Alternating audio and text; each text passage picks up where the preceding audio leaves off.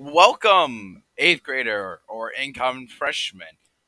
I'm going to be telling you about my shop and how I think it's a great choice for you to join. Basically, I chose plumbing when I was a freshman at Essex Tech, and I love it.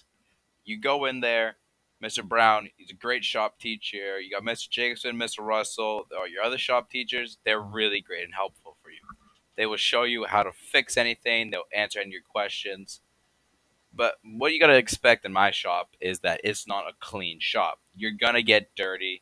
Your hands are gonna get dirty. You're gonna get cut from copper. But that's just the normal things that's gonna happen. In this shop, what you really gotta be expecting is our trade in the future. If you're gonna do it, it's a dirty job, and you get great money though, and that's why I think it's a great shop to choose.